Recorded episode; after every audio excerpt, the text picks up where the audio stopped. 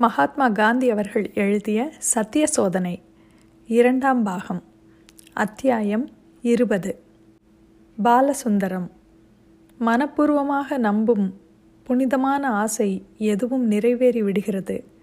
இந்த விதி உண்மையானது என்பதை என் சொந்த அனுபவத்தில் நான் அடிக்கடி கண்டிருக்கிறேன். ஏழைகளுக்கு சேவை செய்ய வேண்டும் என்பதே என் உள்ளத்தின் ஆழமான ஆசை. அந்த ஆசை என்னை எப்பொழுதும் ஏழைகளின் நடுவில் கொண்டு போய் சேர்த்தது. அதனால் அவர்களில் ஒருவனாக என்னை ஆக்கிக்கொள்ளவும் முடிந்தது.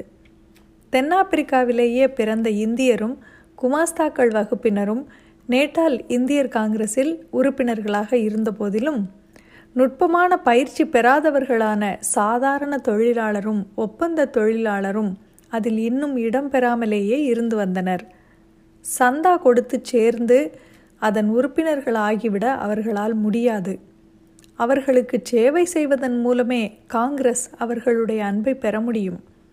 அதற்கு நானோ காங்கிரஸோ தயாராக இல்லாத நேரத்தில் அதற்கான வாய்ப்பு தானே வந்து சேர்ந்தது. நான் வக்கீல் தொழிலை நடத்த ஆரம்பித்து மூன்று நான்கு மாதங்கள் கூட ஆகவில்லை. காங்கிரஸும் இன்னும் அதன் குழந்தை பருவத்தில்தான் இருந்தது. அப்பொழுது ஒரு தமிழர் கந்தை அணிந்து முண்டாசு துணியை கையில் வைத்துக்கொண்டு முன்னம் பற்கள் இரண்டும் உடைந்து போய் ரத்தம் வழியும் கோலத்தில் நடுங்கிக் கொண்டும் அழுது கொண்டும் என் முன்னே வந்து நின்றார். அவர் தம்முடைய எஜமானால் கடுமையாக அடிக்கப்பட்டிருந்தார். என் குமாஸ்தா ஒரு தமிழர். அவர் மூலம் எல்லா விவரங்களையும் கேட்டு தெரிந்து கொண்டேன். வந்தவரின் பெயர் பாலசுந்தரம். டர்பனில் குடியிருப்பவரான ஒரு பிரபலமான ஐரோப்பியரின் கீழ் அவர் ஒப்பந்த தொழிலாளியாக வேலை செய்து வந்தார். அவருடைய எஜமான் அவர் மீது கோபம் கொண்டார். அத்துமீறி போய் பாலசுந்தரத்தை பலமாக அடித்து அவருடைய முன்னம்பற்கள் இரண்டை உடைத்து விட்டார். அவரை ஒரு டாக்டரிடம் அனுப்பினேன். அந்த நாளில் வெள்ளைக்கார டாக்டர்களே உண்டு. பாலசுந்தரத்திற்கு ஏற்பட்டிருக்கும் காயங்களின் தன்மையை குறித்து டாக்டரிடமிருந்து ஒரு சான்றிதழ் வேண்டுமென்று கேட்டேன். அந்த சான்றிதழையும் பெற்றேன். காயமடைந்தவரை நேரே மேஜிஸ்ட்ரேட்டிடம் அழைத்துச் சென்றேன். அவரிடம் பாலசுந்தரத்தின் வாக்குமூலத்தை சமர்ப்பித்தேன். அதை படித்ததும் மேஜிஸ்ட்ரேட் எரிச்சலுற்றார். எஜமானுக்கு சம்மன் அனுப்பினார். அந்த எஜமான் தண்டிக்கப்பட வேண்டும் என்பது அல்ல என்னுடைய விருப்பம். அவரிடமிருந்து பாலசுந்தரம் விடுதலை பெற வேண்டும் என்றே நான் விரும்பினேன். ஒப்பந்த தொழிலாளரை பற்றிய சட்டங்களை படித்தேன். சாதாரண வேலைக்காரன் ஒருவன் முன்கூட்டியே அறிவிக்காமல் வேலையை விட்டு போய்விட்டால் எஜமான் அவன் மீது சிவில் கோர்ட்டில் வழக்கு தொடரலாம். ஆனால் ஒப்பந்த தொழிலாளியின் விஷயத்தில் இது முற்றிலும் மாறுபட்டது. இதே போன்ற நிலையில் முன்கூட்டியே அறிவிக்காமல் ஒரு ஒப்பந்த தொழிலாளி போய்விட்டால் எஜமான் அந்த தொழிலாளியின் மீது கிரிமினல் கோர்ட்டில் வழக்கு தொடுத்து தண்டித்து சிறையில் போடலாம். இதனாலேயே இந்த ஒப்பந்த முறை அடிமைத்தனத்தைப் போல மிக மோசமானது என்று சர் வில்லியம் ஹண்டர் கூறினார். ஒரு அடிமையைப் போன்றே ஒப்பந்த கூலியும் எஜமானின் சொத்து. பாலசுந்தரத்தை விடுவிப்பதற்கு இருந்த வழிகள் இரண்டுதான். ஒப்பந்த தொழிலாளரின் பாதுகாப்பாளரை கொண்டு பாலசுந்தரத்தின் ஒப்பந்தத்தை ரத்து செய்யும்படி செய்யலாம். அல்லது வேறு ஓர் எஜமானரிடம் அவரை மாற்றிவிடச் செய்யலாம். இல்லையென்றால் பாலசுந்தரத்தின் எஜமான் அவரை விடுவித்து விடுமாறும் செய்யலாம். அவருடைய எஜமானரிடம் சென்று பின் வருமாறு கூறினேன் உங்கள் மீது வழக்கு தொடுத்து நீங்கள் தண்டனை அடைய வேண்டும் என்று நான் விரும்பவில்லை. அவரை பலமாக அடித்து விட்டீர்கள் என்பதை நீங்கள் உணர்கிறீர்கள் என்றே நம்புகிறேன். அவருடைய ஒப்பந்தத்தை மற்றொருவருக்கு நீங்கள் மாற்றிவிட்டீர்களானால் நான் திருப்தி அடைவேன் என்று சொன்னேன். இதற்கு அவர் உடனே சம்மதித்து விட்டார். பிறகு ஒப்பந்த தொழிலாளரின் பாதுகாப்பாளரை போய் பார்த்தேன். புதிய எஜமான் ஒருவரை நான் கண்டுபிடிப்பதாக இருந்தால் அதற்கு தாமும் சம்மதிப்பதாக அவர் கூறினார். எனவே ஓர் எஜமானரை தேடி புறப்பட்டேன்.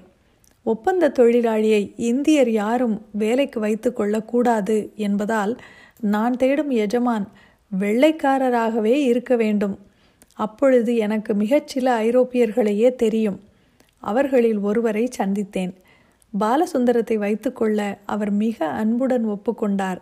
அவருடைய அன்பை நன்றியோடு ஏற்றுக்கொண்டேன்.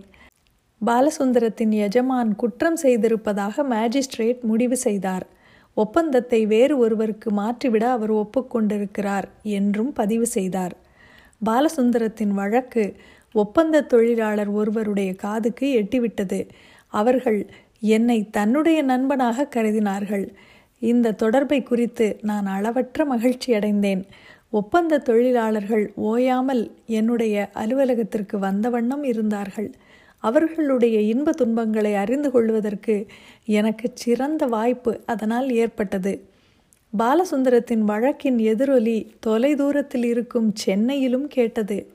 அந்த மாநிலத்தின் பல பகுதிகளில் இருந்தும் ஒப்பந்த தொழிலாளர்களாக நேட்டாலுக்கு வந்திருந்தவர்கள் தங்கள் சகோதர தொழிலாளர்கள் மூலம் இந்த வழக்கை குறித்து அறிந்திருந்தார்கள். அந்த வழக்கை பொறுத்தவரையில் அதில் அதிக விசேஷமானது எதுவும் இல்லை.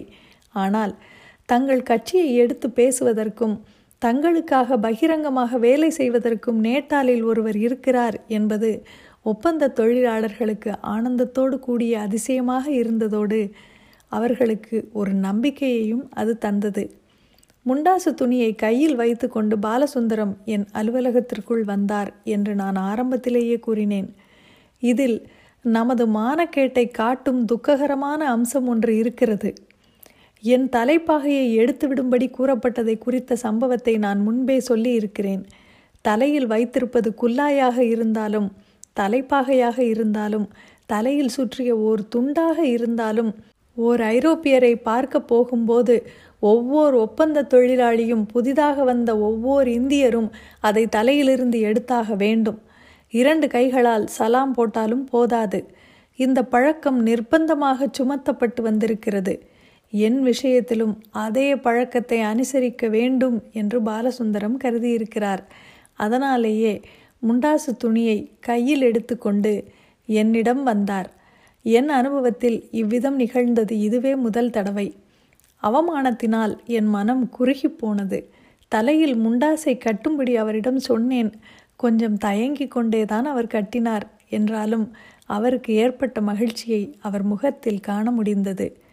மனிதர்கள் தங்களுடைய சகோதர மனிதர்களை அவமானப்படுத்துவதன் மூலம் தாங்கள் கௌரவிக்கப்படுவதாக எப்படி நினைக்கிறார்கள் என்பது எனக்கு என்றுமே புரியாத மர்மமாக இருந்து வருகிறது. இத்துடன் அத்தியாயம் இருபது முடிவடைந்தது. மீண்டும் இரண்டாம் பாகம் அத்தியாயம் இருபத்து ஒன்றில் சந்திப்போம். நன்றி.